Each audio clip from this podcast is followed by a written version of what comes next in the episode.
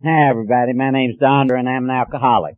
And, and I'm truly grateful to be here. You know, we, we say that and it sounds kind of automatic, but I want to tell you I mean that. I mean that on a, a lot of different levels. I'm grateful to be back in Minnesota because I just love you folks. I don't think there's better AA anywhere in the country. and I just love to, love to come back here. And I'm also grateful when I get invited anywhere to do anything because I went through a long period in my life when the only place I was invited was to leave. Uh, and, and truly, no matter how many times it happens, every single time it touches me that I'm asked to come and share somewhere. So, so thank you for letting me be a part of this great weekend. Um, everybody has been so kind to me. Jake picked me up at the airport and Dan kind of shepherded me through on the telephone on, uh, getting our travel arrangements and that sort of thing. And a lovely fruit basket in the room and I got here and I, I, I don't always look at the flyers as closely as I ought to when I get them in the mail and, and much to my surprise, my, my old hero and friend Bob B was our speaker last night and that was just great and, uh, I missed some things today that I'm sorry I missed, but I had a sponsee drive all the way over from Spearfish, South Dakota to talk about some things, so I thought maybe I better better talk to old John and then Carol, you were just great. You were just great. And you're right. Uh, I sort of feel like, uh, getting up and saying, well, I drank a whole lot and ruined my life and I got in AA and everything's fine, but Carol's got the deal. Love's the answer. Uh, and, and it is. Love is the answer to, to all of it. And I told John that this afternoon when we were talking. Well, if I let God get me out of the way, and I'm very careful about the way I say that because the first few years I was giving AA talks, I would, uh, say if I can get me out of the way, I'm going to do thus and so. But I got to tell you, getting me out of the way is way too big a job for me. It was too big a job for me in April 1981 when I got sober, and it's no less too big a job today. To get me out of the way literally requires divine intervention. So if I can let God get me out of the way, I'm going to try to do something that's normally really hard for me. I'm going to try to follow directions. Um, I've had problems with the directions all all my life. You know, if you start out thinking you are smarter than the people who make the directions, it makes it a little bit difficult because you have to kind of interpret. You know, uh, because you know they're trying to manipulate idiots into doing things when they make the directions. So if it says something like "do not exceed six in 24 hours," obviously that really means do not exceed 36 in 24 hours or something like that. So, so I have a real problem with the directions, but, but I believe tonight's are, are, are simple enough that maybe even I can follow them. And as I understand it, the directions of what I need to do up here are to share with you in a general way what I used to be like and what happened and what I'm like now. And another little set of directions is in the big book that, that I didn't pick up on and didn't get important to me until the last few years. Um, the book says that our personal stories tell in our own language and from our own point of view how we've been able to form a relationship with our God. And it's really important to me that my story carries that because when I first came around AA, I was absolutely allergic to this God deal. I mean, when you talked about God or higher power, it made the little hairs stand up on the back of my neck. I suppose I thought it insulted my intellect, you religious fanatics, to be talking about such claptrap, you know, in front of me. Uh, so the talk about God and higher power kept running me away, and I'm one of the ones who is so blessed because I was allowed to live long enough for alcohol to keep running me back in here because I had no place else to go until finally the miracle happened. And I'm alive today for one reason and one reason alone. I'm alive because a loving God that I didn't even know was there as far as having anything to do with my life led me to you guys and you guys took me by the hand and led me through these steps that are our only program of recovery. And those steps led me back to that loving God. And that's why I'm not rotting in a pauper's grave for over 20 years. And I know that. So thank you for that. My body grew up on a tobacco farm in southwestern Kentucky, and I guess the rest of them is still kind of growing up, growing old at the same time. And despite what I was absolutely sure of until I got sober at the age of 37, my childhood was not remarkable. Now up until age 37, you could have put me on a lie detector box and I would have passed with flying colors. When I told you the saga, It wasn't a story, it was a saga about how by my iron will and my sterling intellect, I had pulled myself up by the bootstraps from the depths of poverty to those staggering heights I'd reached. And I was so sincere that I would usually have you and me both crying before I was halfway done telling it. And I wasn't sober a week when I realized that that was all a bunch of crap. We weren't even poor. Uh, and I was really convinced we were. I'm not exaggerating. And the fact is, we weren't close to poor. We were middle class farming people who had everything we needed and a lot of things that we wanted. Uh, and those heights were a whole lot more staggering than they were high. It's been a, a lifelong project for me, frankly, drunk and sober, to try not to become a legend in my own mind. Uh, looking back on my childhood, what, what was going on was selfishness and self-centeredness. You know, the book tells us selfishness, self-centeredness, that we think is the root of our troubles. My first sponsor, who was Cherry Carpenter from Nashville, Tennessee, uh, Cherry explained to me in real early sobriety that what that means to me is that the first thing wrong with me is that I've got a disorder of my ego. And all the rest of it has flowed from that. The obsession with alcohol, the physical allergy to it, the mental, physical, emotional, spiritual illness, it's all flowed from that disordered ego. And he explained to me that on account of that disorder of my ego, that all my life I've been so obsessed with how I feel. I've been so obsessed with how I believe I stack up against other people that all that obsession with myself has created so much pain and so much emptiness down inside me that I've never been able to stand the way I feel without either running as hard as I can or trying to stuff something in there to make me feel good enough that I can stand it.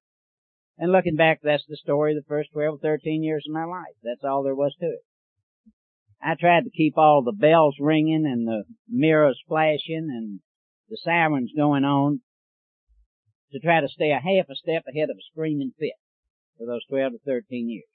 To try to keep you from seeing what was in here and what was missing down here so that I wouldn't have to stop and look at it. Because a part of me, I believe, always knew that if I had to stop and look at what I really was, what was missing and what was there, that it'd be like the earth would swallow me up through that emptiness in my own belly. Uh, another couple of things about what I was like, uh, it was always my ambition to be an alcoholic. That's what I wanted to grow up to be. Uh, but I didn't know that until I'd been sober about a year. And looking back on it, it's real simple. But by the time I was four or five, uh, I looked around at the decent, responsible, hard-working men in the community where I grew up, and here's what I saw. I saw the dullest looking bunch of old guys that you ever saw in your life. These guys would drive these old beat up, paid for pickup trucks, wouldn't know anything on them. And more often than not, they'd be married to some lady that even when I was a little kid, she'd be really drab looking. You know, back then wear those old flour sack looking dresses and and usually have a whole house full of those snotty nosed kids. And, and those guys would get up every morning of their life, go eat breakfast with that drab looking woman and all those kids. Go get in that old beat up paid for pickup truck, go right exactly where somebody had told them to go. And all day long they would do what somebody had told them to do. And then what just truly blew me away, I, I couldn't comprehend it at all, at the end of the day, they would come back to the same people they had left that morning. And they'd eat supper and go to bed with the chickens, get up next day and do the same fool thing. And then maybe on Sunday you'd see them load the crew in the pickup and go up the road to Julian Baptist Church or down the road to Locust Grove Baptist Church. And then on Sunday afternoon they might do something like go visit people for heaven's sake. And and, and see, part of my ego disorder is that I, to this day, I can't have but one knee-jerk reaction to anything or anybody. And thank God I don't have to act on it today all the time. And if you're an alcoholic, if you'll think a minute, you probably know what my knee-jerk reaction is. What has this got to do with me? So I looked at those guys and had the only reaction I could have, and that is, well, you're a little boy. And they're grown men, so maybe when you grow up, your life or parts of it might be a little bit like those decent, responsible, hard-working men, it like scared me to death. It absolutely terrified me to think that any part of my life would be remotely similar to those decent men. Now, by the time I was seven or eight, my older brother Dan, Dan's 13 years older than I am, uh, and Dan didn't cause my alcoholism, and I'm not, I'm in no way knocking or meaning to make fun of medicine, psychology, counseling, or treatment centers. I believe page 133 of that book with all my heart I believe that God has filled this world with wonderful doctors and counselors and that we should not hesitate to use them if we need them.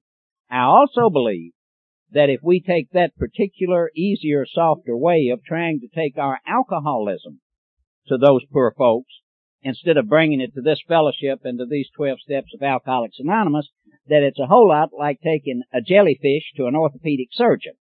I just don't think there's anything inside us that those good folks uh, can work can work with. So, but but I'm not in any way belittling any of that. I, I probably would not be alive today had it not been for hospitals and counselors and doctors. But uh, and I also believe when we're trying to do that, instead of using these 12 steps on our alcoholism, I believe we're standing on a whale's back fishing for minnows. Because I believe all the power in this universe is available to us right there through those 12 steps. Hooking us into all the power. but at any rate, I don't have any idea what a dysfunctional family is. And the reason I don't is I've never met anyone who claimed that they had come from a functional family. So unless I can identify a functional family, I don't know what in the world a dysfunctional family is, but I'm pretty sure I was the most dysfunctional thing in my family. And, and, by the time I was seven eight, I had aggravated Dan until he would occasionally take me with, with him to shut me up over into the wet county. We have dry counties in Kentucky where they had the beer joints. And I would sit around and drink big oranges and eat pickled eggs while Dan drank beer. And I would observe and listen. And first thing I observed was that those honky-tonk heroes had a lot of big fancy cars out there that they couldn't afford. And we would walk in there and I will swear on my children's heads that I don't have a more vivid memory in my life than I do right tonight of the way those guys would look sitting at that bar. My lord, it was the most impressive thing I had ever seen in my life. They'd do things like just gaze down into that beer, look like they were lost in it, you know, plumbing its depths. And, and I took one look and I knew those, I intuitively knew those guys were intelligent, deep, and romantic.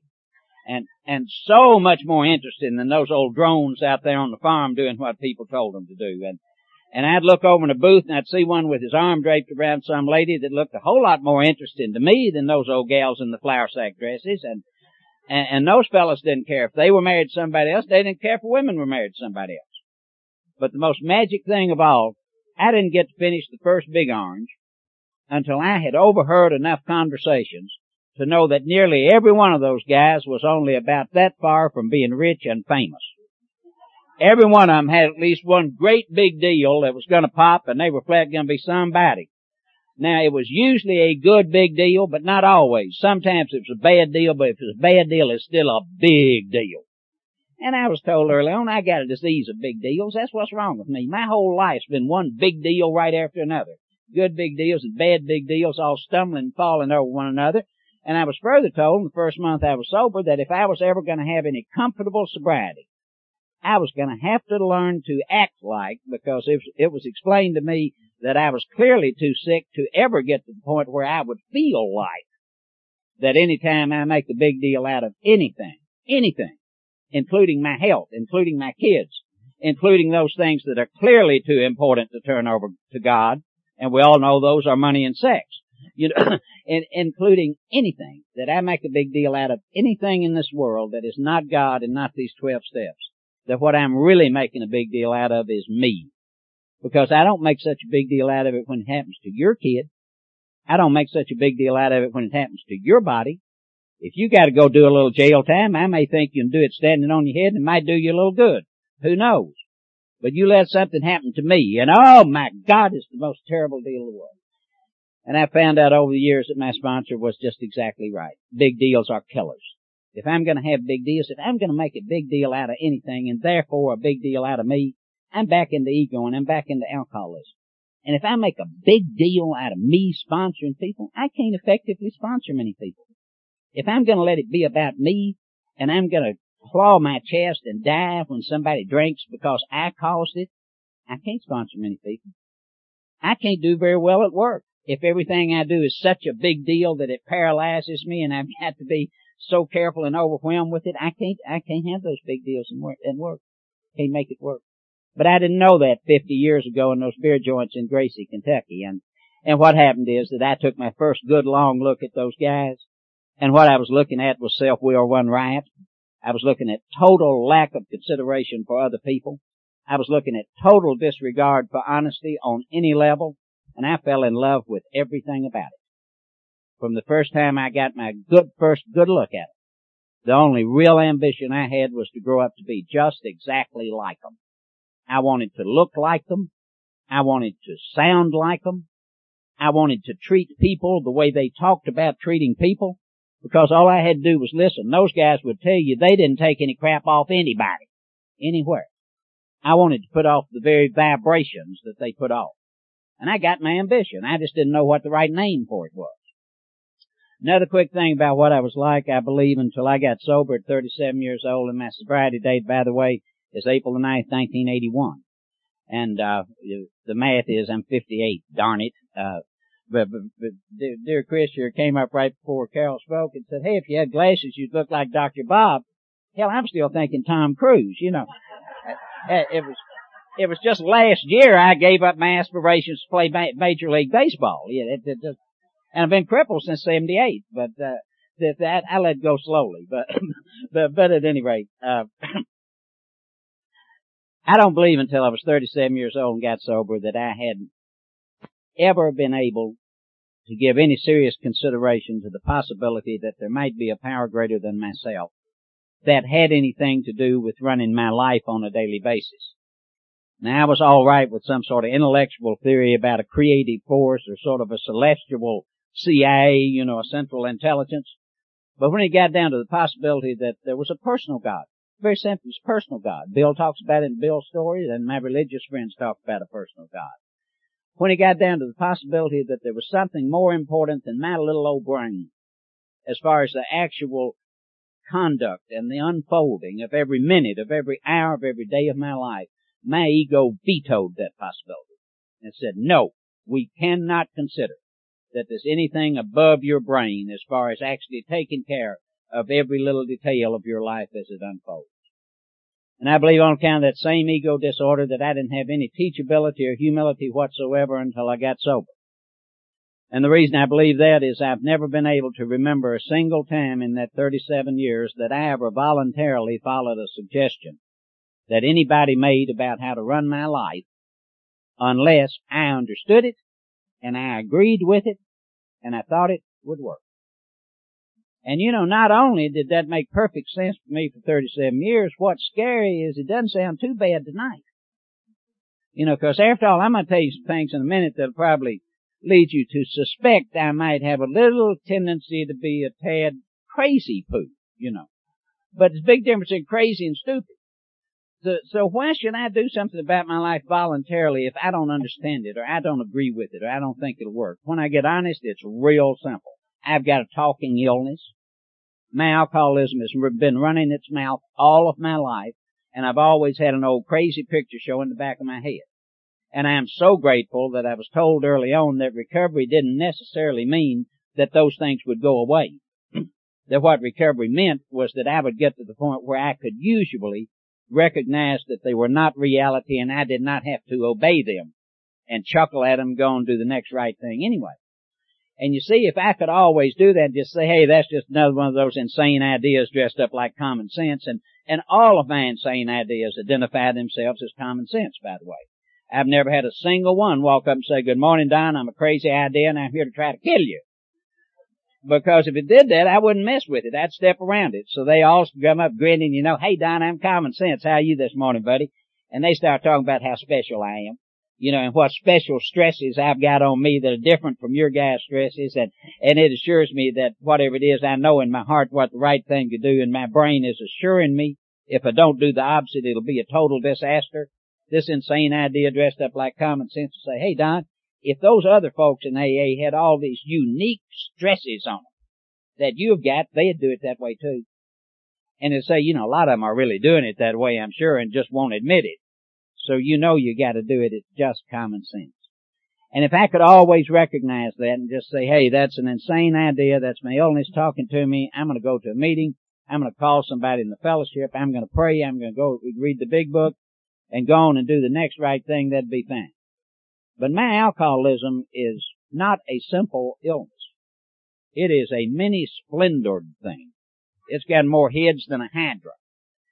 And one really big part of my alcoholism is that if it's anything at all, it's an illness of perception. And what that means, real simple, that means I don't see things right. I don't hear them right. I don't always recognize them for what they are. Bottom line, if I'm not going to do it unless I understand it, I agree with it, and I think it'll work, and what that is, is the ultimate veto power in the universe in my brain named common sense.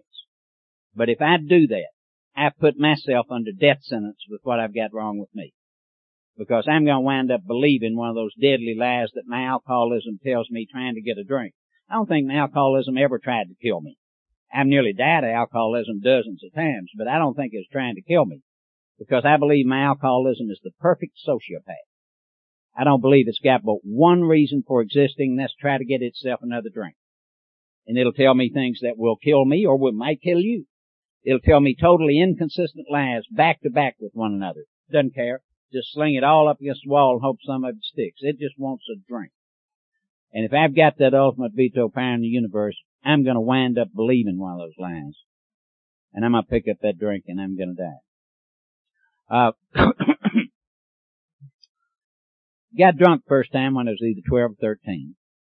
That first night I got in a lot of trouble. I puked, blacked out, passed out got in an awful lot of trouble. Woke up next morning, had a terrible hangover, and swore all those Baptists were right, and I would never do it again, and I could not have been more sincere. And it was nearly a week until I got drunk the second time. Uh, because the magic had happened. At the time, I did not know the magic had happened. At the time, all I knew was that for a few minutes on my way to puking and getting in all that trouble, I had passed through a right pleasant neighborhood. But, but looking back on it now, I know of course it was the magic. When I got enough of that stuff in me for the first time, it did something about that pain and that emptiness, that obsession with myself had created all my life. You see, that, that ego disorder in me has always made the way I feel the most important thing in the universe. And that was so ingrained in me that I'm convinced that it never crossed my mind until I got sober at 37 that there was any other way for a human being to live. I remember the first time Cherry said to me, said, Don, the way you feel has always been the most important thing in the universe. And my reaction was, so? You know, well, what's your point here? What else could be the most important thing in the universe to a human being? and what happened? Because that did change the way I feel. It made me feel good enough inside that I could stand it for the first time for the next 25 years when I wanted to change the way I felt badly enough, it didn't matter what it cost and it didn't matter who it cost. Because the way I felt was the most important thing in the universe. And I believe that that's at the very heart of my powerlessness over alcohol and the things like it. For that 25 years that I drank, I'm not going to spend much time on that, uh, now I'm, I'm, I suppose that like most of us, I could make my drunkalog tragic, I could make my drunkalog funny, the real truth is my drunkalog is more pitiful and sad than anything. That's the real truth of that. And it's also more ordinary and more mundane than my ego can, can, can quite stand, to tell you the truth about it. You know, alcoholism is an illness of superlatives. Uh, if, if we can't be the best at something, that's usually our preference, is to be best. But second best for us is not second best. The second best thing we can be is the worst. You know, just as long as we can be at the extreme, that's what we want to be. But the fact is, my alcoholism was sad. It was penny ante. It was, it was, it was humiliating. It was harmful to other people. For those 25 years that I drank, alcohol dominated everything in my life. Uh, I went to bed drunk at least 80% of the nights. It wasn't something that was a sometime thing in my life. It wasn't a part of my life. It was my life.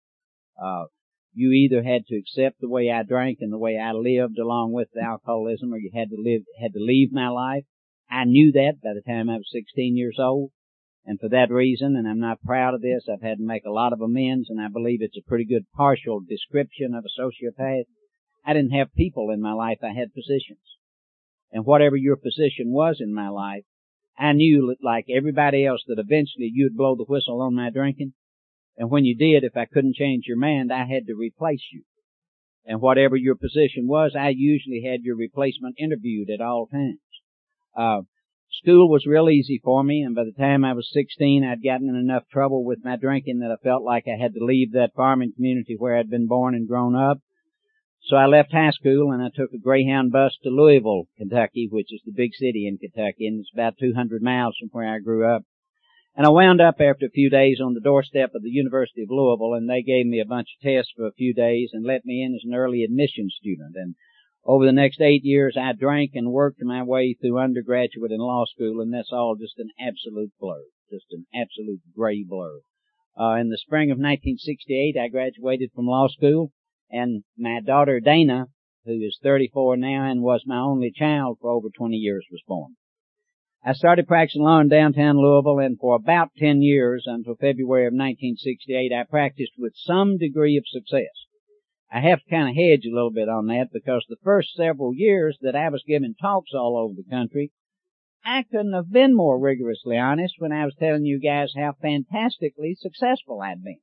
You know, I sincerely believed that if it hadn't been for a little problem with alcohol and or some slight procrastination here and there maybe, I'd been greater than F. Lee Bailey, you know, just really hot stuff. And, and the truth is, if I lived to stay sober 30 years, I may have been a total failure. I don't really know.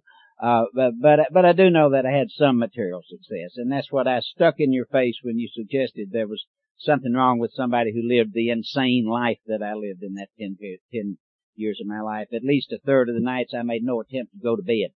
I passed out in some circumstance other than going to bed.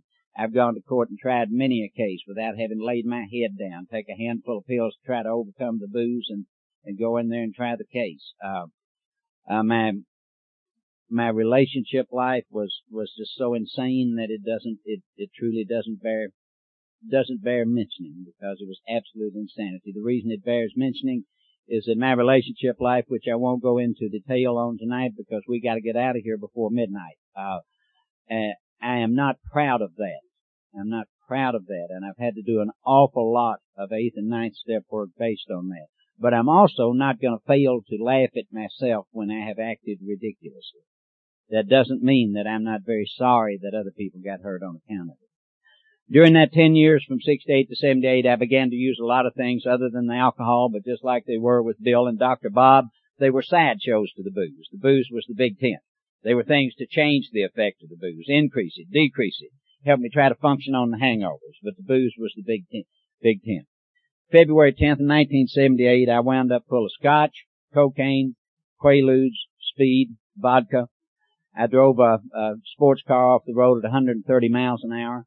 Uh, I had a young lady with me who was not my daughter's mother, and at the time of that wreck, I was remarried to my daughter's mother. Now, the big book says at one point that it is hoped that that volume, the big book, will be so compelling that it will require no further authentication. What I'm about to give you is an opinion, so please feel free to ignore it. Uh, as far as I'm concerned, what I've just told you establishes my alcoholism without further authentication. And the reason is this. There's nothing wrong with my daughter's mother. She's a wonderful woman, was then, remains a wonderful woman today. But you noticed I said I was remarried to her at the time. Nobody in the history of the world has ever done that except us. Not one time. If a normie even considered going back and marrying somebody that they just jumped out of the frying pan with, they'd tear the door off the asylum trying to get in to protect themselves, and we do it all the time. And what's so bizarre is it seems to work, uh, you know, part of the time for us, I guess because there's such drastic changes in our life. You know, it's just routine. All Joe and Sue divorced, but they, they're dating, they'll probably get back together.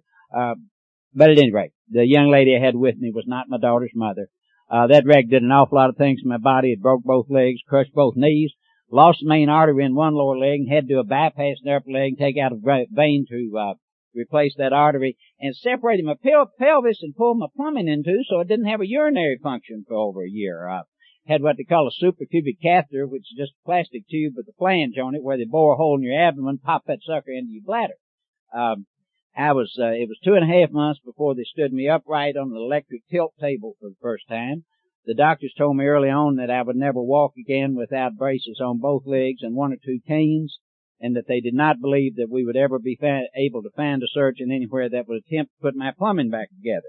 Um, just for the record, and through no following of directions on my part, I might add, but by the grace of God. Um, I've been sober a little over 21 years, and I haven't owned a brace or a cane for over 22 years. And uh, about a year after the wreck, the head of urology down at Duke University did put my plumbing back together and restore my urinary function. The first year after that wreck, I was in the hospital for six months. Out of that year, had a half dozen major surgeries. Um, my reaction to the prognosis that I wouldn't walk again with all out all those contraptions and I'd never have a urinary function was that I would lay in that hospital bed unable to even be set upright on a tilt thing. I would lay in that hospital bed and every day have my friends bring me booze and more dope than the doctors were giving me. I'm not talking about occasionally, I'm talking about every day. And I would lay in that hospital bed and say really intelligent things. Like, you know fellas, anybody can quit drinking when the going gets a little tough. But it takes a man to lay in there with it when the bills start coming in. And then I'd start talking, I'd give them my talk about a man didn't need to be out there doing the crime if, it, if he wasn't prepared to do the time. And they weren't going to hear me whining just because the bills had come in and give me another drink and let's go on with it. And that's real insanity. This real powerlessness. I didn't go broke the first year after that wreck. Um, a little law firm of seven or eight lawyers had built up around this other lawyer and myself, so some money kept coming in. My daughter's mother uh, finally divorced me. Uh, and for the last time, and um, and I wound up married to the lady who was with me when I had the wreck, who was hurt but not as badly as I. And by the time about a year after that wreck had rolled rolled by, I still had my my braces and my crutches and my catheter bag and my tube in my belly.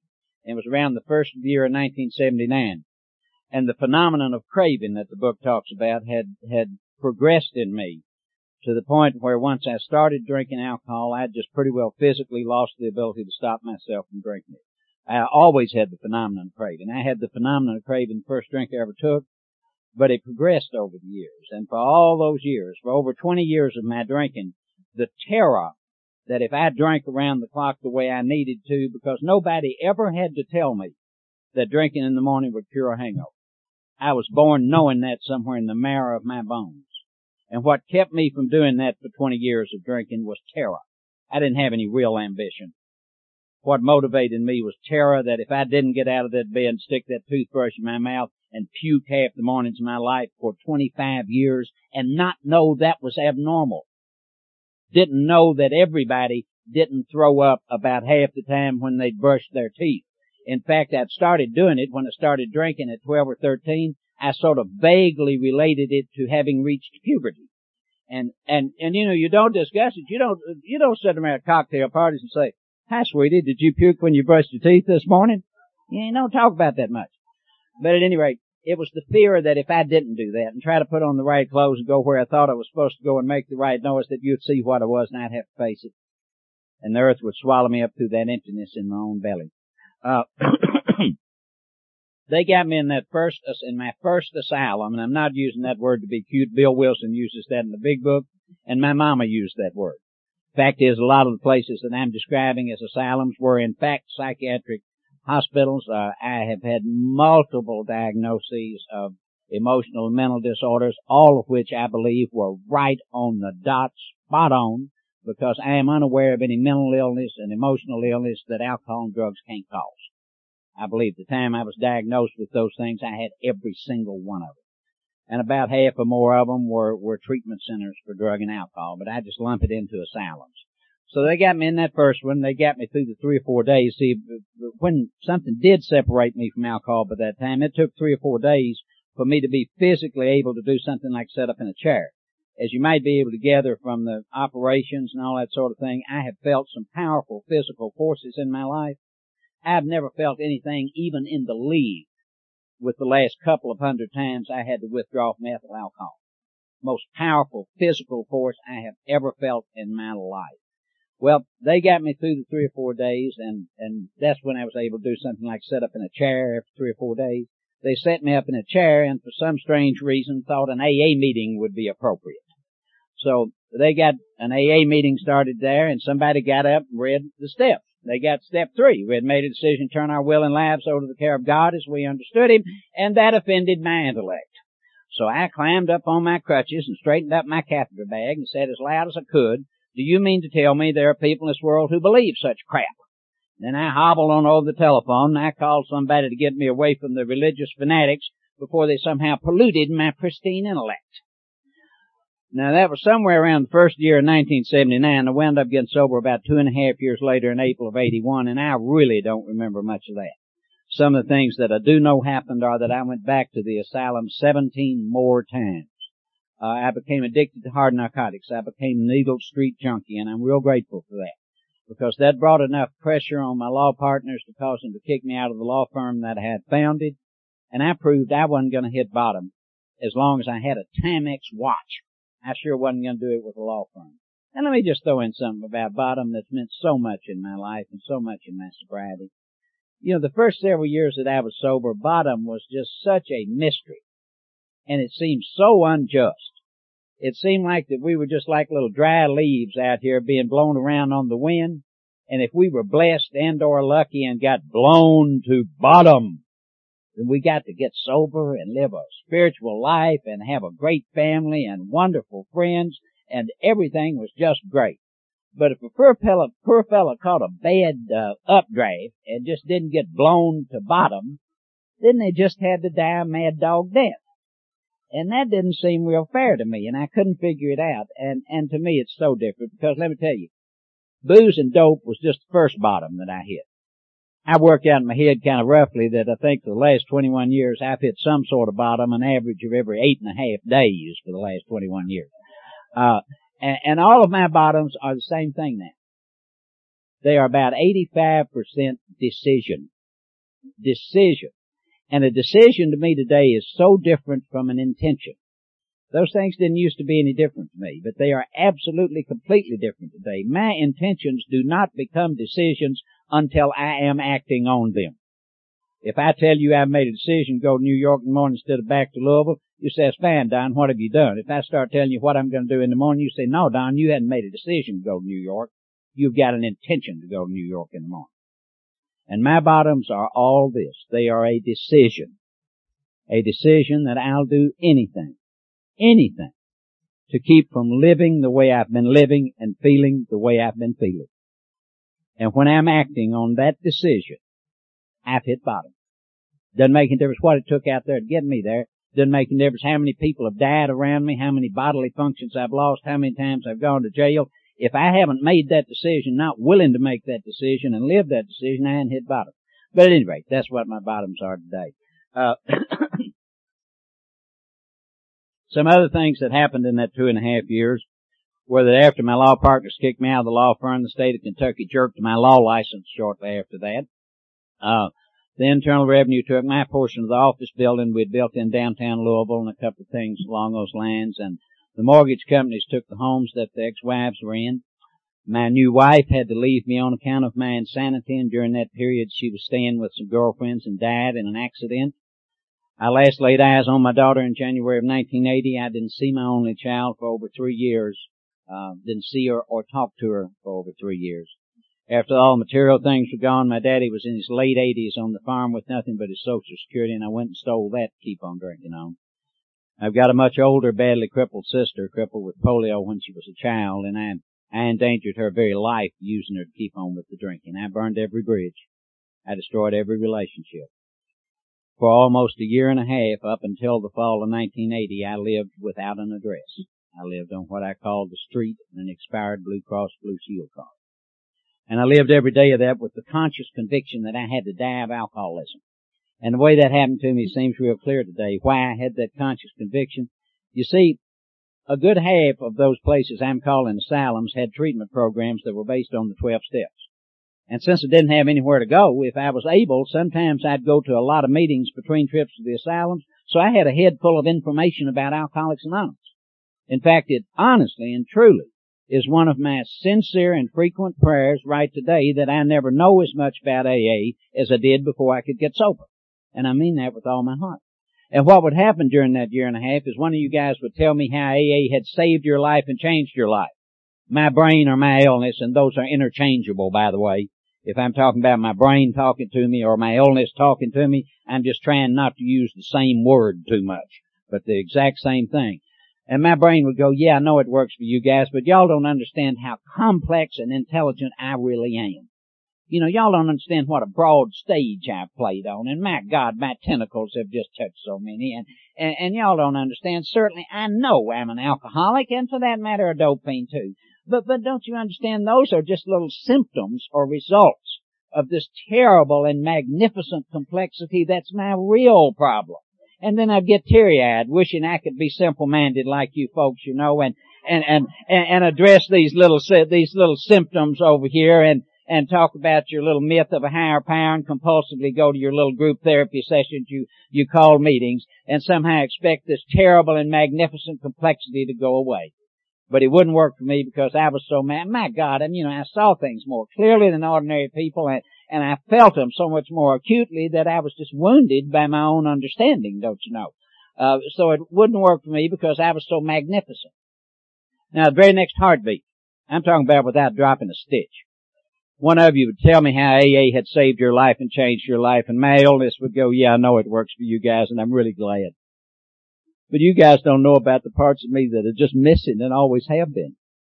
You don't know that I've never been able to love anything or anybody, not even myself, not really. And you don't know that I've never been able to be consistently responsible about one single thing in my entire life, not one. And you don't know that anything in my life that looks like it was good or even okay is some kind of pack of lies and a house of cards.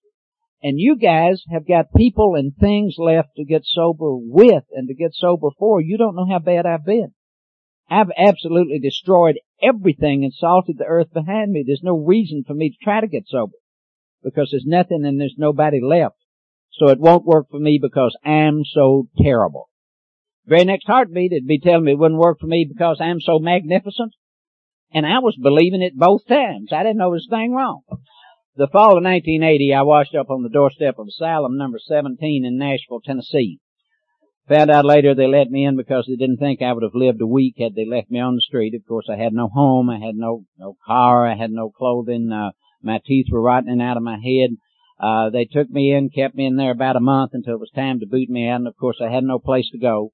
And uh, I had a roommate in that asylum who was a young fellow and his family lived there in Nashville, Tennessee, and they felt sorry for me and said, Don, why don't you come stay with us a few days and let's try to figure out what to do with you. And I want to tell you, in fall of 1980, what to do with me was quite a question.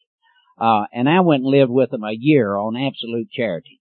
And for the first six months, I didn't stay straight, but I got better. And I believe in all, with all my heart that in my case, I had to get some better before I had the capacity to grasp this program. And, you know, I always said it's an illness of superlatives, so I, I'm truly just telling you the truth. I'm not trying to brag about how bad I, I, I was. My sponsor, Cherry Carpenter, who's been dead about 13 years now, but I found out about three years ago, when I was like 18 years sober, I was at a discussion meeting, being sober, had had one more slip and had gone to Cherry. And now, but that time I was on the road and just doing great in sobriety, you know, three years sober in a lot of ways. But old Jim had gone to Cherry and said, I want you to try to sponsor me. He said, I don't think it will do any good. I think I'm constitutionally incapable of being honest. I think I'm too egotistical. I think I've got grave emotional and mental disorders other than the alcoholism, and I have absolutely no confidence that I can get drunk or that I can stay sober. But if you'll try to sponsor me, I'll try one more time. And I found out that my loving sponsor had looked right at Jim and said, Jim, let me tell you something. If Don Major can get sober, anybody in the world can get sober. And I've never known whether he was giving me a compliment or insulting me. It's just sort of a, a mystery. But I believe I did have to get a little better. And during that six months between the fall of 80 and April of 1981, I went to a world of meetings, most of them at a clubhouse there in Nashville called the 202 Club. I got to where I could go as long as uh, two or three weeks without getting ripped, and that was a world record for me in or out of an asylum. I had never been that long since I'd gotten drunk the first time. And the real kicker was that they only put me back in one rubber room in that whole six month period. And of course, the rate I'd been going, I'd have been delighted to settle for twice a year in the asylum the rest of my life. You know, that looked like the picture of mental health. Um, in, in late March of 81, uh, I got on my most recent drunk to date, and it was another one of my Popov vodka slash Listerine drunks, and I've truly drunk a barrel of both of them. And, and, and this is very honest, I have better memories of the Listerine than I do of that old hot Popov. And not just because you could get it 24 hours a day, it actually tasted better. There were times when I had the Popov and would choose to drink the Listerine. Now, my, if any of y'all think about trying it, uh, my medical friends tell me that I was playing absolute Russian roulette and that was some regularity it just kills one of us to drinking the Listerine, so I don't recommend that you try it, but my memories are better than the Popov. Uh, and by the time April the 8th of 1981 rolled around, that was the last day I drank. I'd been drunk 10 days or two weeks, and I was sitting on the edge of a bed in a motel in Nashville, and 11 God started giving me a whole lot of gifts. Now, for the first few weeks I was sober, I had no idea that there was any such thing as a loving God or that anything was giving me any gifts. And this is just real important to me. You see, coming off that most recent drunk of man did not feel any different than the 199 before. I hadn't seen a burning bush yet, guys. If I had kept waiting to believe that Alcoholics Anonymous to take, could take care of all the terrible and magnificent things wrong with me, if I had kept waiting to feel like AA would work and was working for me, to start blandly doing what you guys and what this big book told me to do, I would have been rotting in that pauper's grave somewhere around Nashville for over 20 years, and I'm not guessing at that. That loving God gave me those gifts, and the biggest of those gifts was the first tiny little bit of teachability or humility I'd ever had in my life. The first willingness to do some things that were suggested even though I didn't understand them, I didn't agree with them, I didn't think they would work, and I certainly did not, did not want to do them. And I had no idea that I had that gift. Three or four days after my last drink, when I was able to stumble, I stumbled back to the door of that clubhouse in Nashville and I did not think they would let me in, and frankly, they should not have let me in. Uh, I've been on the board of directors for a club up home for over 15 years, and we wouldn't dream of letting somebody back in that done what I did. Uh, that I used to pass out in their AA meetings and have to be bodily carried out. Uh, they'd caught me shooting dope in their men's room. They had warned the people they sponsored to stay away from me, that I was a loser and I was gonna die. About two months before I got sober, I was walking through there, and now remember, at two months before I got sober, I had been intensely exposed to AA for over two years. I'm walking through the clubhouse, and a big old tall boy named Joe walked up and looked down at me and said, Don, I'm beginning to think you really are too intelligent for this program, and I thought he was giving me a compliment. I really did. My knee-jerk reaction was, well, thank God they have finally figured out who they're dealing with here. But he went on, and he said, and you know, Don, that's a real shame because we've never had anybody too dumb for this deal. And we bury you buttholes all time. And something about that stuck inside. I knew that man was talking to me and it was still stuck there when I stumbled back to that door two months later and they did let me in.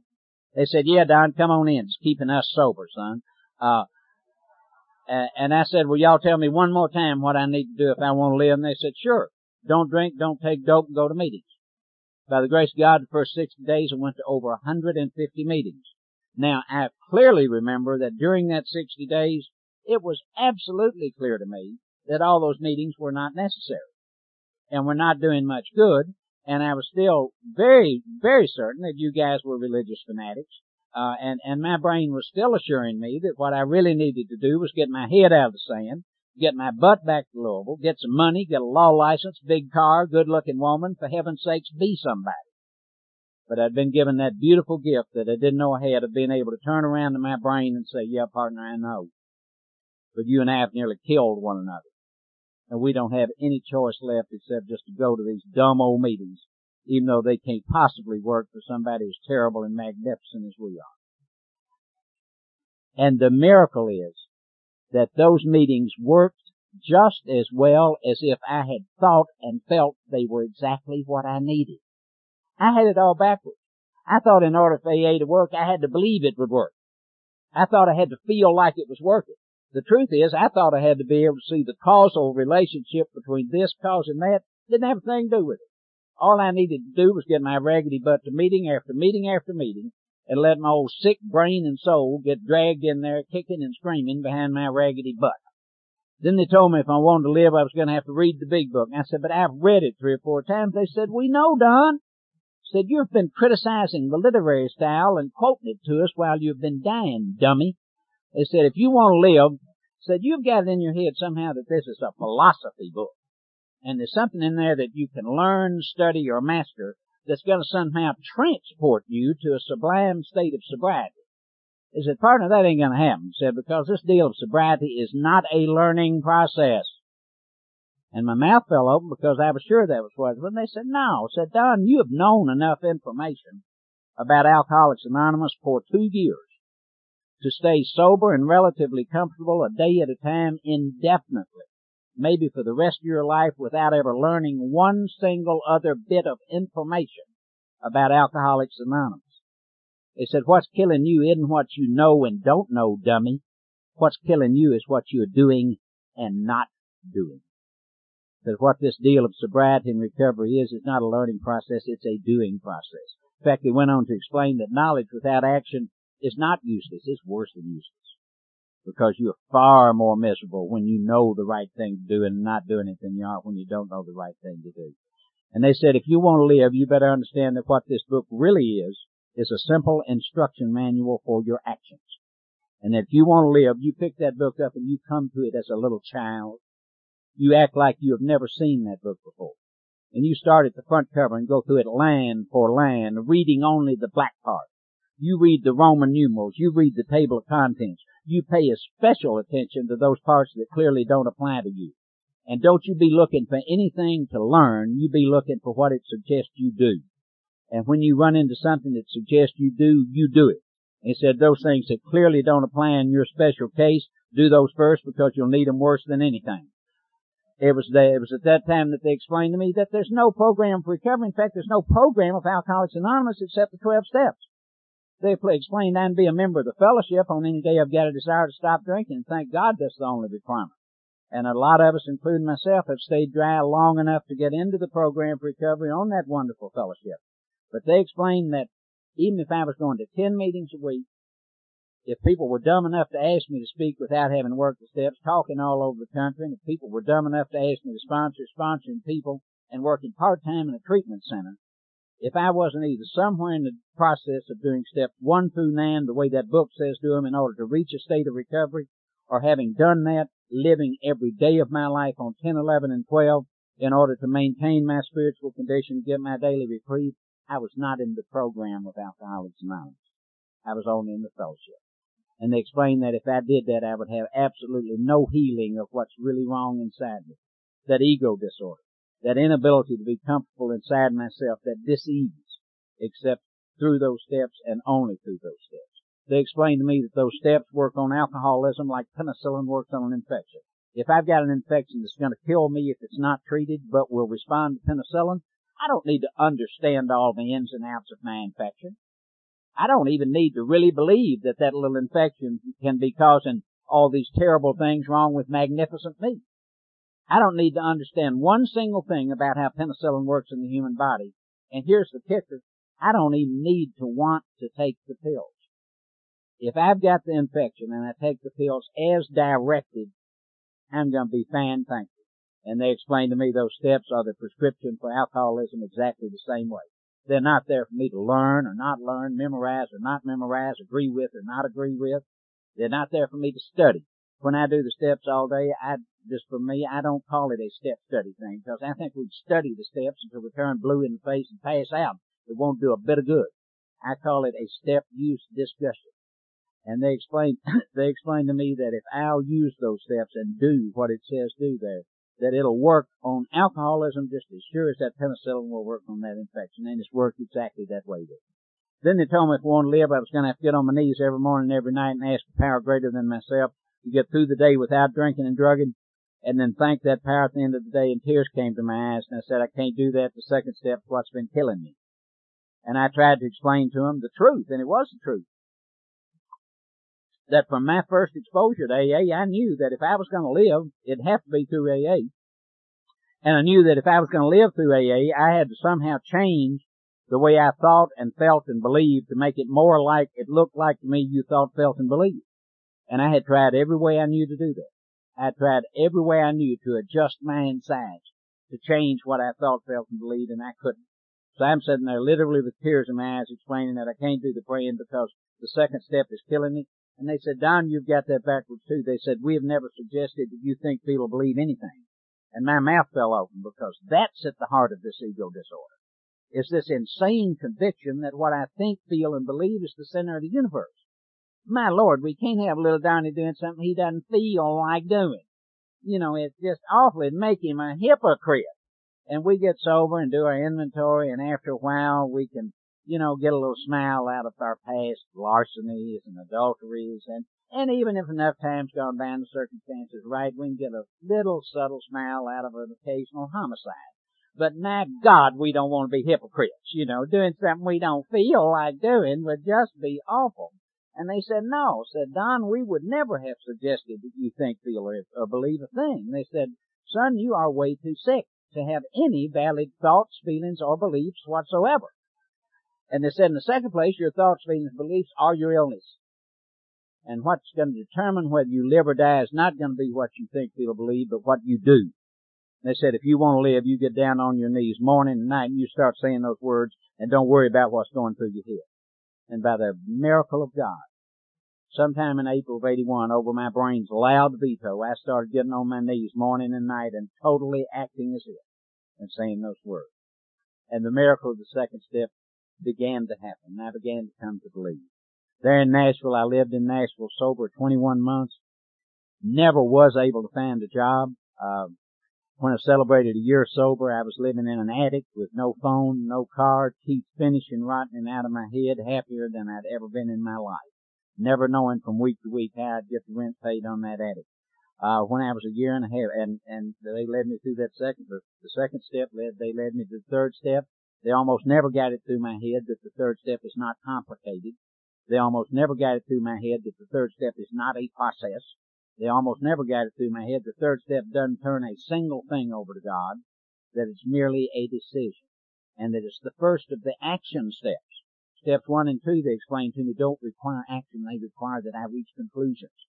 But when I get, and, and they've told me that they're called steps for a reason, that they could have called them the 12 propositions, the 12 tenets, the 12 bunch thing, but in a conventional staircase, the actual base of step two rests on step one. It must have step one or it cannot exist. And they said that's why they're called the steps. They said they are built one on top of the other, and if you weren't supposed to work them in order, they wouldn't have numbered them. Uh, so they finally got it through my head that, that if a person doesn't know whether they've done the third step of Alcoholics Anonymous, don't worry about it, they haven't because the third step isn't some sort of wallowing process that happens to us. It's action. And it's specifically, specifically described on pages 62 and 63 to be done to you They went on to tell me if you don't know where and with whom you did that third step of Alcoholics Anonymous, you probably haven't done it. They led me through steps four and five and I, I made my inventory, gave it away and formed a picture of what a spiritual Don ought to look like. And I blew right past step six and seven. It seemed clear to me by that time I knew I had to have God's help. That six and seven were where with God's help I went to work on me to make me into what I had decided a spiritual Don ought to be. I got on into eight and nine and when I was a year and a half sober, it's a pure byproduct of doing eight and nine. By the way, the main purpose of eight and nine took me a, a long time sober to realize that that book means what it says. The main purpose of eight and nine is not to clean up my past. The main purpose of eight and nine is not to put my life in order. Our real purpose, the book says, is to fit ourselves to be of maximum service to God and those around us. And you'll find every one of the steps saying that. You see, my illness is self-centeredness. Folks say this is a selfish program. BS. It's a selfish and self-centered illness. Certainly it's a self-caring program. If I don't take care of my sobriety, I'm useless to nobody. But my illness is self-centeredness, and I cannot effectively treat it with more obsession on self. And it doesn't make any difference if I dress that obsession up in psychological clothing or if I dress it up in spiritual clothing. When I'm trying to do that, when I'm trying to treat an illness that is self-centeredness with more obsession on self, I'm trying to put out a fire with gasoline. And it simply is not going to work. But as a pure byproduct of 89, my law license got put back in order. In January of 1983, 21 months sober and scared to death, I went back to Louisville and began to try to pick up the pieces of my law practice. I had left Louisville and, and lost my law license in a very public manner, in a very dis, very embarrassing manner to the bar. I had panhandled in front of the courthouse where I had thought I was such a hotshot and had tried to be such a hotshot. I had brought the entire bar into disrepute in Louisville. Um, it wasn't something that people didn't know, people knew. But I went back up there and I didn't think Louisville AA would work like Nashville AA worked. I was sure it wouldn't. But I threw myself into those dumb old Louisville AA meetings and guess what? They worked just fantastic. The second month I was in Louisville by God incidents, I wound up talking at the Kentucky State Convention in front of 2,000 people. My story was in the newspaper with what seemed like every fact about me except my last name. I thought that was terrible. Wound up being the foundation of beautiful things in my life, just like everything else. You see, I don't need to ever put value judgments on events in my life because I'm always wrong. You know, if I look at it and see, and see this most awful thing that ever happened and there can't be any possible redemption to it, if I'll simply not drink keep stumbling in the right direction, it'll wind up, I guarantee you, being the foundation of the most beautiful things in my life. If when I first glance at it coming down the road, I think it's the greatest thing since sliced bread, it's probably getting ready to try to kill me. You know, I, I need to lay aside those value judgments on what happened. That same month, February of, of, of 1983, I saw my daughter for the first time in, in over three years. Two months later, she moved in with me, lived with me all through high school, and she's been in Al-Anon about 18 years now, and uh, she's a successful artist in, in Virginia, and, and she and I are dear friends, and we share God and we share program. Uh, just a couple of months ago, she called me on my cell phone. It was the end of the workday, and, and what I was doing, I was going downtown Louisville to the head tailor at the clothing store where I get my store. My, my clothes had had come to me knowing my history and wanted me to take him to a meeting, so I was going to pick him up for the first meeting. And she called me and asked what I was doing. And I told her, she said, "Oh, Dad, how great! I'm taking a gal to a first Al-Anon meeting tonight." When that little girl moved in with me, she was an agnostic, uh, and uh, only God can do that. Now, I don't want to paint an unrealistic picture. Dana and I can get on one another's nerves bad enough to make the other ones break out in the hives, and we do regularly. But there's so much there that more than ever dreamt there would be all these great things started happening. It was just beautiful. The first nine years of my sobriety truly were just wonderful. Uh, people started asking me to sponsor them. They started asking me to talk all different places around everywhere, and I started making a little money. So the first thing you know, I'm driving decent cars and wearing nice clothes, and everything was great except for the first nine years of my sobriety. Relationships with the opposite sex and financial chaos like to have killed me. They like to have beat me to death, and my God, I worked so hard on them. See, those were the primary character defects that were inconsistent with my picture of a spiritual Don, and they certainly were the ones that were making my butt uncomfortable and embarrassed. And whatever it was, I'd grab it by the collar, and the tools I would use on it were things like rigorous honesty, prayer, meetings, steps, sponsors, outside counseling. I'd slam that sucker up against the wall and say, come here, God, give me a little help. We get rid of it. And God never showed up and I didn't know what was wrong. That's nine years. I'm sponsoring 40 people. I'm talking at conferences all over the country and I'm dying inside from financial chaos and chaos in my relationship with the sex and I don't know what's wrong. I wound up, and I'm going to shorten this and sit down here in just a minute, but I do want to tell you a couple of things before I sit down. Um, May of 1990, Cherry, my first sponsor, died. I wound up getting Tom B from right outside of Cleveland, Ohio. My first meeting with Tom, I went up there and there was an AA golf tournament for Akron, Cleveland AAs bunch of old heads, one old boy that had drank with Dr. Bob. Uh, they didn't get me out of the airport before they said, oh yeah, and I told Tom I was there. Said, oh yeah, sober about nine or ten years. Says that's about the time most folks begin to look at steps six and seven. I think, well, this old fool doesn't know who he's talking to. You know, I, I'd listened at that time to over 50 or 60 fifth steps. You know, I'm sponsoring a room full of people uh, by the time I left there that weekend, a realization, a becoming real, where it's so different than knowing to me today. A realization with regard to six and seven had begun to take place that even though I could have quoted the seventh step prayer to you backwards if you'd given me five minutes and sat down at the table with me, it wasn't real to me what it really said. Prayer doesn't ask God to remove all my defects of character, and it certainly doesn't ask God to remove the ones that are making my self-centered butt uncomfortable It asks God to remove each and every one of them that stands in the way of my usefulness to God and my fellows, and I don't have any idea which ones they are. I believe with all my heart that I am very probably standing here tonight in most places that I stand, and I'm very probably sponsoring most of the people that ask me to sponsor because of the pain that I had so deep in sobriety, because of those embarrassing character defects that could not, I could not get rid of, that I worked on so hard And they persisted so long, and I saw no redeeming value in those things staying. But I believe it's primarily because I was able to not drink and keep stumbling in the right direction and eventually get relief on those things that I mainly have something to share with you guys tonight. God knew what he or she was doing. And it turned out, you know, I said I thought six and seven were where I went to work on my character defects with God's help. 12 and 12 says it specifically, and Bill's story refers to it. Piece of non-conference literature. Of myself I'm nothing, the Father does the work. For nine years my brain edited that to read, of myself I'm not enough and I have to have some help from God. That's not what it says. It says, of myself I am nothing, and the Father does the work. I can't work on my character defects and get rid of them any more than I could successfully work on drinking and taking dope. I've got to be willing to act like I have laid myself at my God's feet and said, Mom, Dad, I don't know where we are or how we got here. I have no idea where we're going or how to get there. But I'm going to come to you as a little child, even though I'm scared to death and my brain's telling me to do the exact opposite. And I'm going to quit fooling with the patterns. I'm going to quit trying to figure out the patterns in my life so I can know where to start stitching. I'm going to accept that the only job I'm capable of is the stitching. That the patterns belong to you. And you just try to lead me in the right direction. I'm going to tell you how that's worked for me.